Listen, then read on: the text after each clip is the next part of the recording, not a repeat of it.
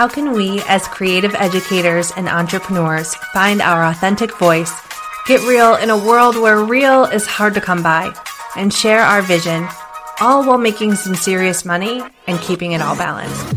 Hey, it's Alissa with the Teacher Hustle Podcast.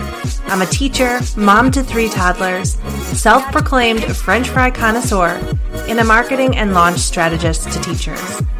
I'm answering all your burning questions about starting and growing an online business using your teacher genius. In these podcast meets magazine style episodes, I'll give you simple mindset shifts, business tips, and inspiration to help you turn your passion into an income that makes an impact without being overly complicated. You know that one thing you can't stop talking about? We're going to share it with the world. So grab a cup of coffee and let's bring your wildest ideas to life. For today's podcast interview, I'm actually interviewing myself. I thought for January it might be nice to just take a pause and reflect on some of the questions I got over the past year to make sure that you have all the answers you're looking for and just also to have a little fun. So I asked in my Instagram stories and I asked in the Facebook group uh, for Teacher Hustle University if anyone had any questions they would like me to answer on today's podcast. And I have a whole bunch of good ones ranging from food to kids to business to strategy. So I hope you enjoy this self conducted interview. Okay, the first question comes from the Facebook group. The question is You've been in business for a while. Do you still have moments and days when you want to quit or walk away or wonder why you do this? And then how do you get past those? So I definitely, I would be lying if I told you I didn't have these moments. I don't think there are any moments where I want to quit or walk away because I really love what I do. Um, with my online business, but there are definitely moments where I wonder, like, what in the world am I doing, and why did I choose such a like quote air quotes, not normal path um, to using my skills. And, you know, I wanted to be a teacher from the time I was a little kid. My mom was a teacher, and it was really the only path I saw myself taking. But I always knew, I really, I say this and I know it sounds kind of corny, but I really always knew I would be doing something beyond the classroom. I just couldn't wrap my brain around what that would look like. And when I was in high school, there certainly when you went to the guidance counselor to talk about what you wanted to do when you grew up, like there weren't a lot of options. So, you know, they were talking about sort of those traditional roles. And now there are so many roles beyond traditional to use your same skill set. And I just feel like I have found my way into one. So sometimes I do doubt myself because it's not this traditional path that I originally saw myself taking, but then I remind myself that it's pretty stinking awesome.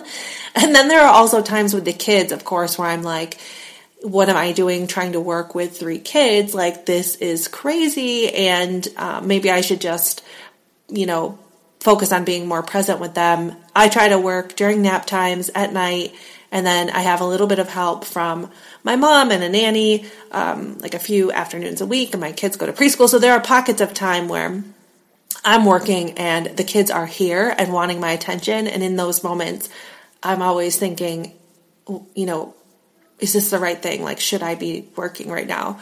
I'm really technically still on maternity leave.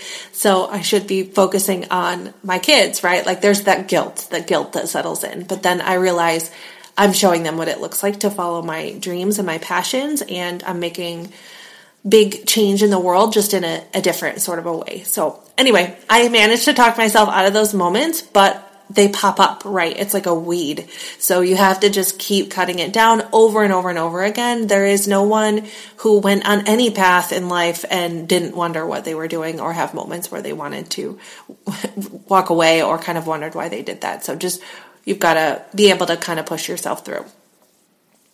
The next question is Who are some of your business idols or mentors? And you all already know because I have featured them on the podcast this season. That was my goal was to bring you my mentors this season. And so uh, probably who had the biggest influence on me in 2021 was Amber Williams. I interviewed her a few months ago on the podcast. I actually started working for Amber in September of 2021, I believe.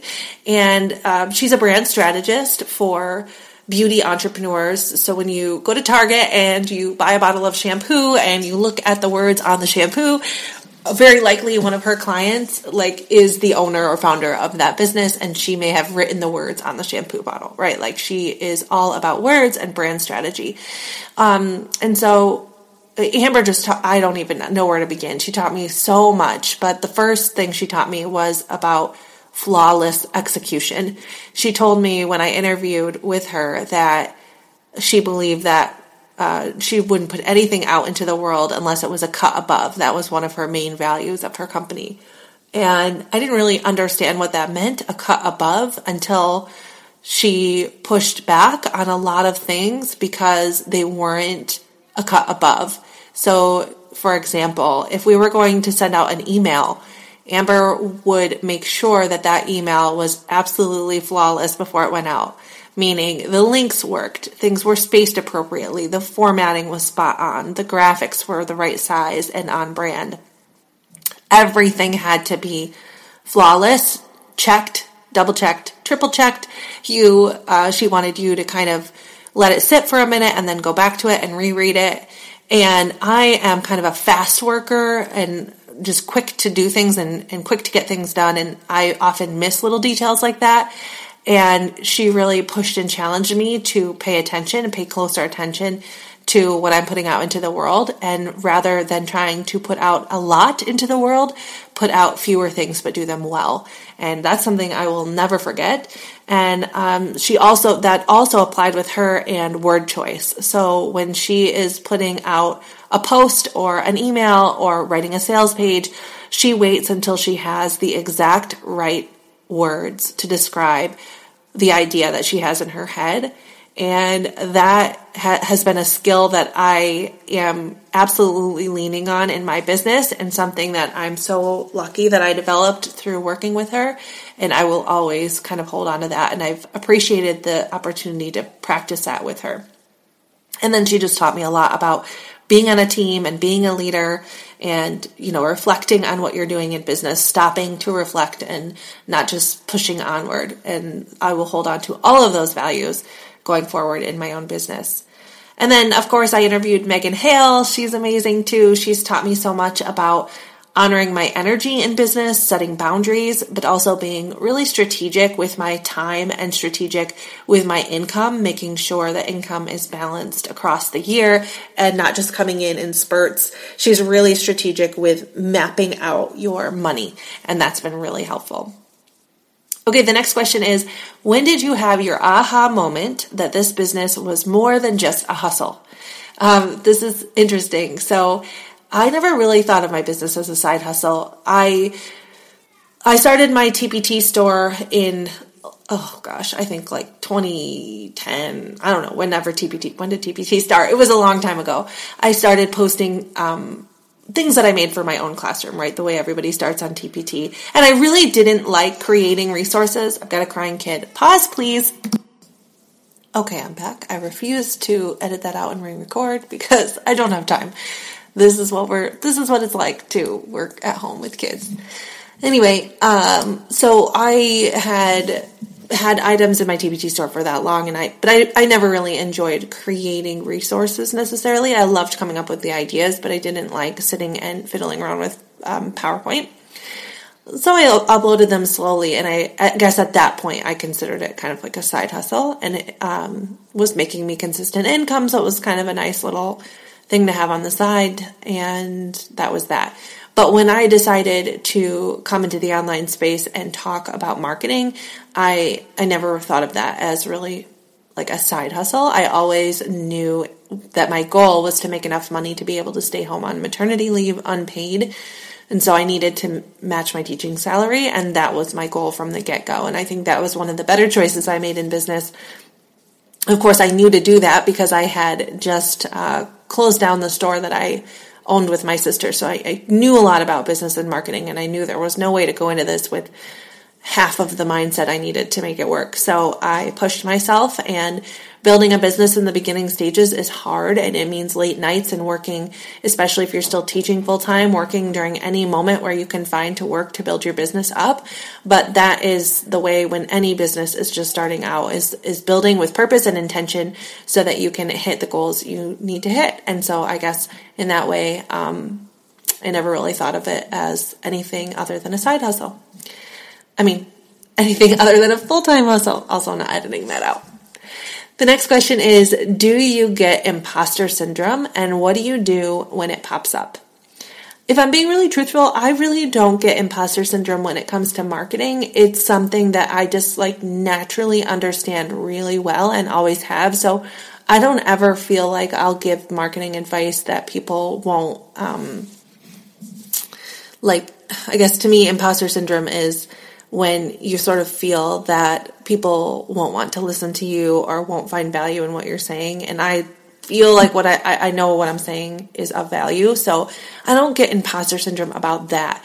What I guess I, I do get stuck in as far as mindset is how do I distinguish myself? So I get frustrated when I see a lot of marketing gurus out there kind of like throwing stuff out at people and then I see people receiving it and trying to do it and it not working. And then I think, well, how am I going to let them know that this is different and not just like what they're used to hearing? So I tried using the word innovative to describe myself, but then of course that word gets overdone too. So it's about finding the right words to describe what is the value I bring on my perspective around marketing. So helping me kind of like constantly redefining my value, I would say, is what pops up for me. Is like figuring out a new way to talk about what I do in a way that will help the right people connect. Um, but when I get stuck in any kind of a rut, whether it's imposter syndrome or whatever else, um, what I do always is just take a break and go serve the people that are already paying for my products and offers because it just makes me feel good. It's good business practice and it helps to remind me of my value when I see that they are having success. So I would encourage you, if you have imposter syndrome or any other mindset issue, go serve your people and you will immediately see what they need, be better tuned into them, and be able to respond accordingly. Some of these questions are really making me think. This next question is Will you do this forever? Meaning, will you always have this online business? I have no idea. I sort of feel like because I'm uh, older that I'll be irrelevant. I see, you know, young and cool people talking about marketing and I'm like, is there going to come up time where people are just not interested in me because I'm not relevant? And I don't, I don't know because my people are also, I feel like my favorite people are fine with that. Like they're fine that I'm awkward. They're fine that I like 90s hip hop. They're fine that I don't know about like the latest and greatest like cool thing to say. I don't even know. Do people even say cool? I don't even know. But um anyway, I don't know, but I will definitely be in, I definitely see, foresee myself working in the online space forever because I love, I just love business and marketing. I feel like my skill set is developing. And so no matter what, I see myself working somewhere in this whole online world. Maybe I'll work in the metaverse. Who knows? Um, I did. I did just start a, a brand new arm to my business that I'm going to be talking about and kind of revealing in next month's podcast episode. So be sure to tune in and find out more about what's coming up next. It's hugely exciting, and I can't wait to tell you about it. Okay, next question. Why do you love marketing? I love this. Why do I love marketing? It's so weird. What a weird thing to love. I don't know. I have always. It, it kind of runs in my family. My dad is a um, kind of in marketing. My grandfather owned a furniture store and really was a, a big salesperson. And I'm not, I don't consider myself necessarily like a salesperson. I don't love to show up and sell things. I, I, guess I love to sell just as much as the next guy, right? Like I don't really love it, but I do understand it really well. I understand the psychology behind business and marketing, and I kind of always have been really interested in that. Just the same way that people are interested in like um, human behavior, right? It's it's really the psychology. I think that's the part that I I love. I love figuring out ways to make marketing more authentic and make connections authentically to answer the call to what people need to come up with a new solution for people to solve problems. I love the challenge. I guess it's not just marketing, it's business and marketing, right? I love the idea of solving a problem and then getting your solution out to the right people. I love tuning in and listening to what people need to really hear those ideas and observe. I don't know, it's kind of nerdy, but I love it. Next question. What would you tell the teacher who feels like they aren't enough to bring their business or product idea to the world? And did you ever feel that way? I guess this kind of goes back to imposter syndrome. Um, uh, so I have definitely felt this way, especially with my new project that I'm going to be talking about in the next podcast episode.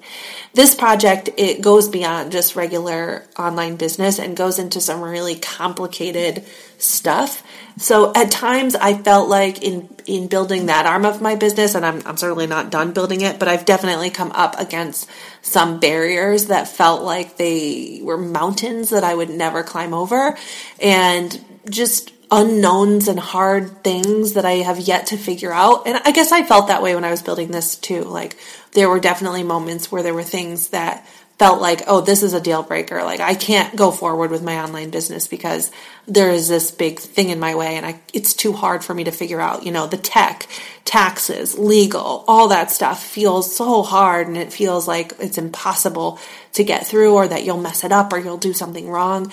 But the fact is that it's really not about being so smart and so savvy that you already know how to do all of these things and you can just plow right through them, no problem.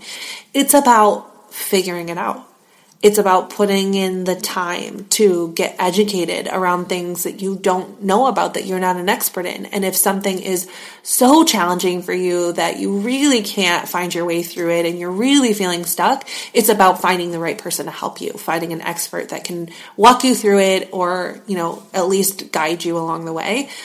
That's the key. There, there is no business that was ever easy it's simple it's not it's not complex but it is hard and you're going to come up, up against things that feel hard. Um, but it's about just it's not about being smarter or being smart enough or being good enough or anything like that. It's about figuring it out.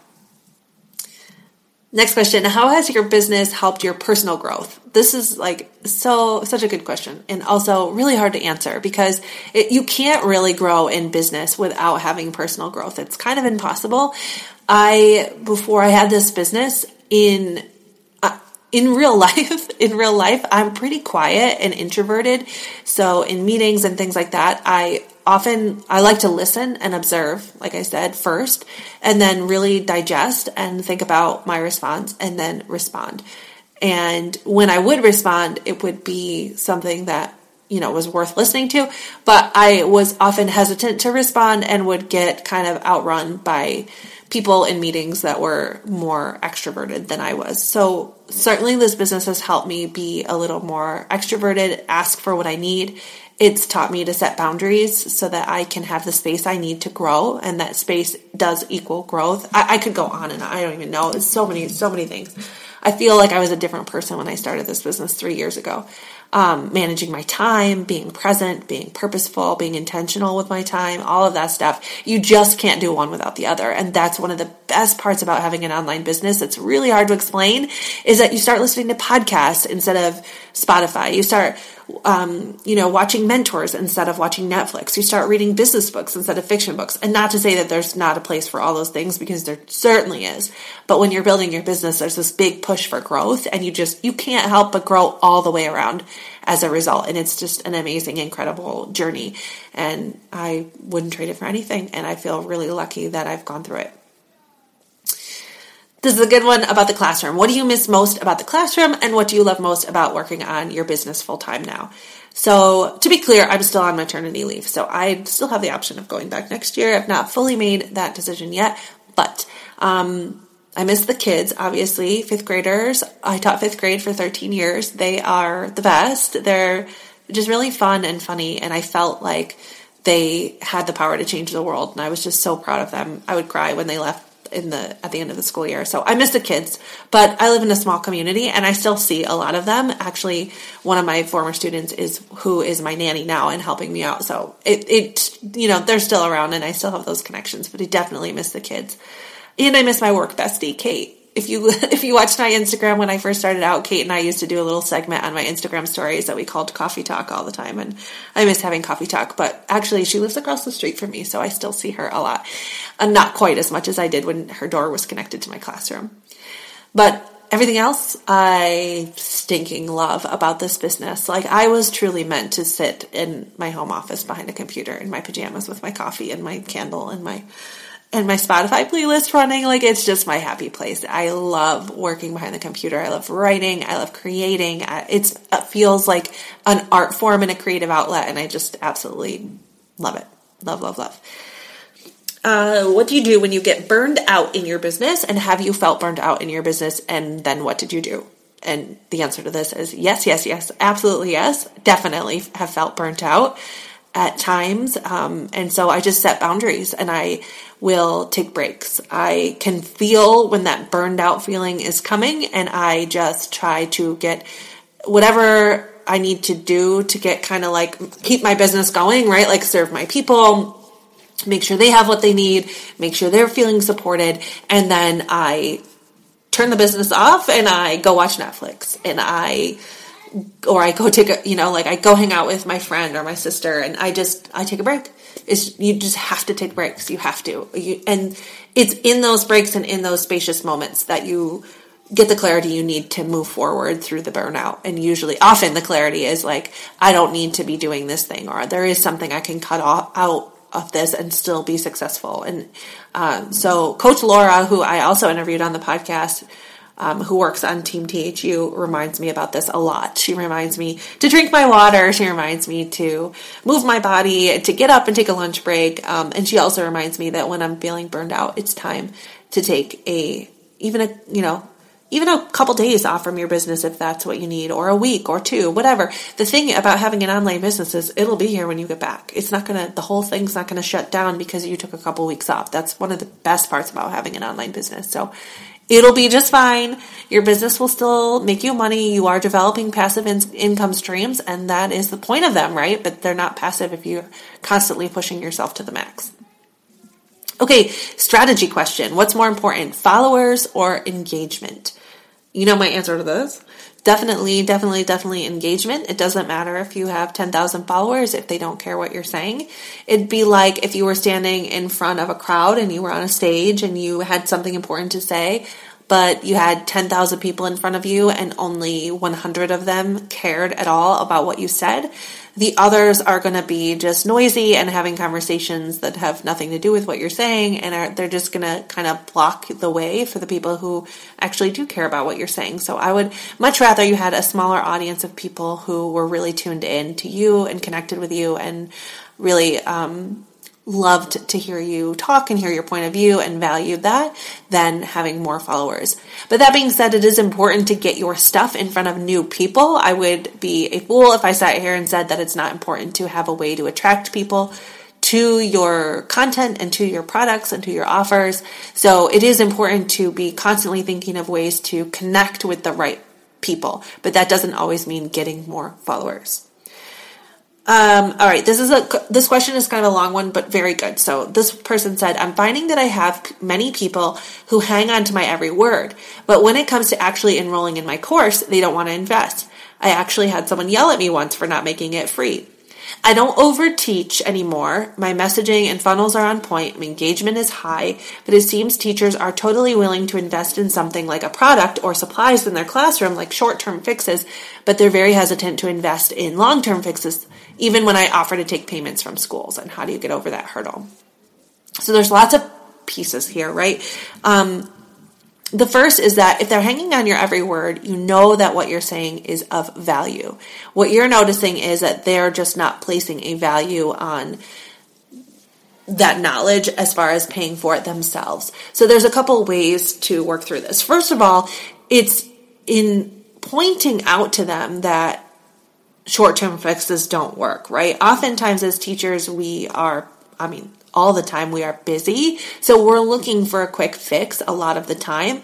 Those longer commitments to learning what we need to learn to build a foundation in a in an idea is much harder than just printing something off and feeling like we accomplished something we having having like a kind of a quick win however we know and all of your teachers probably know that the long term solution and really learning about your whatever concepts it is that you teach is more valuable. They know that. They just need to be reminded. So in your marketing, you're going to want to point that out. You're going to want to say to them, hey, it, these short term fixes are fun and they might get you through the week, but what you really need is to like sit down and watch this content and figure out the why behind this so that you can implement it this year and every year.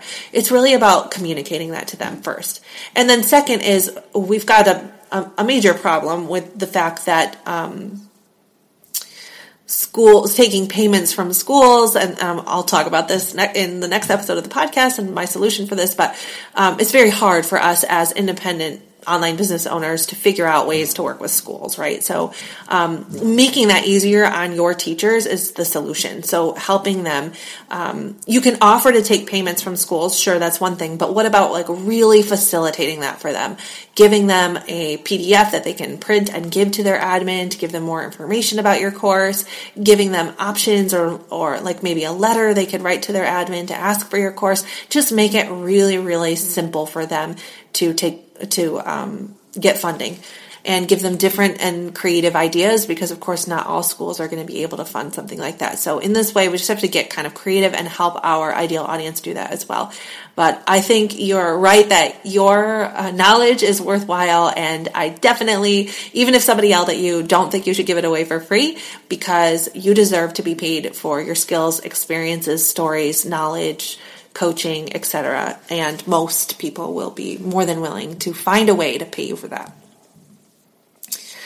Next question How do you know when your ideas are good enough for a course? Oh, I love this. Your ideas are good enough for a course. You don't have to wait until you have a certain amount of expertise. You don't have to get any sort of certification. You don't need a certain amount of years under your belt for teaching.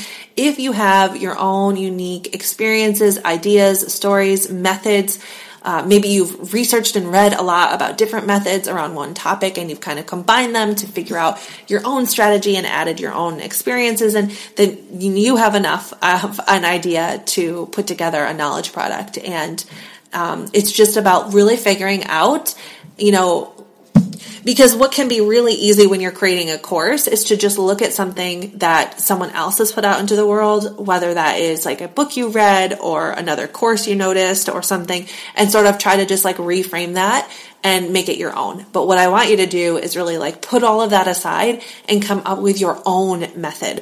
What is the way that you would do this? If you, let's say it was about podcast, I always talk about teaching kids how to podcast. So if if I wanted to create a course on teaching kids how to podcast, I would need to put aside everything that I've read about that for a minute. You know, I've developed my own body of knowledge around this. So instead of trying to do it the way that someone else would do it, I'm going to put that aside and I'm going to think, okay, if I had a teacher in front of me right now that wanted to podcast with her kids, what would I tell her to do from start to finish and what would that look like? And that's where you start to begin to pull your ideas together into a method that you can teach in a course that is uncopyable and unshakable and will really help people who take your course. Again, hint, hint, we'll talk more about that next time. If you are thinking about developing a course, by the way, I have a private podcast coming up for you, um, specifically for you to take your idea that's living in your head and map that out into a method that you can then turn into a course and get launched in just 12 weeks. And so I have a private podcast that I'm putting together for you on that. And you can go to alissamcdonald.com slash course creator to listen to that private podcast where I'm going to help you figure out how to turn your idea into an online course. Okay. Um, next question. How do you set boundaries in a membership program? Oh, I love this one when you have a membership, um, that means you are facilitating a community. And that is a really tough role, as you know, as a teacher. Like, it is tough to facilitate a community and not feel the need to constantly be in control of every conversation and every, you know, answer and every little bit of that community. Facilitating means stepping back and letting your community members take ownership. But sometimes in a membership, when your community members are taking ownership, and this is the same in a classroom, right? You can feel like your boundaries are being pushed and you're being tested. And it's not because your members are trying to take advantage of you, but it's just because it's just the nature of the community. They want to push the boundaries a bit so that they can see what is, what is the expectation here. It's like the same with kids. It's like we need to build the fence so that they know how to, um, they can kind of flourish inside the fence. And so setting the fence in an online membership looks like setting up rules and expectations. And those are two completely different things, by the way. So when you have a membership, you want to have a set of rules and the rules are very black and white. Anyone could enforce them. You know, it could, doesn't just have to be you. It could be a community manager. They are black and white. There is no question. We, we allow this. We do not allow this. And so you definitely want to have those set up in your community so that it is a safe space for all. And there are some very set rules.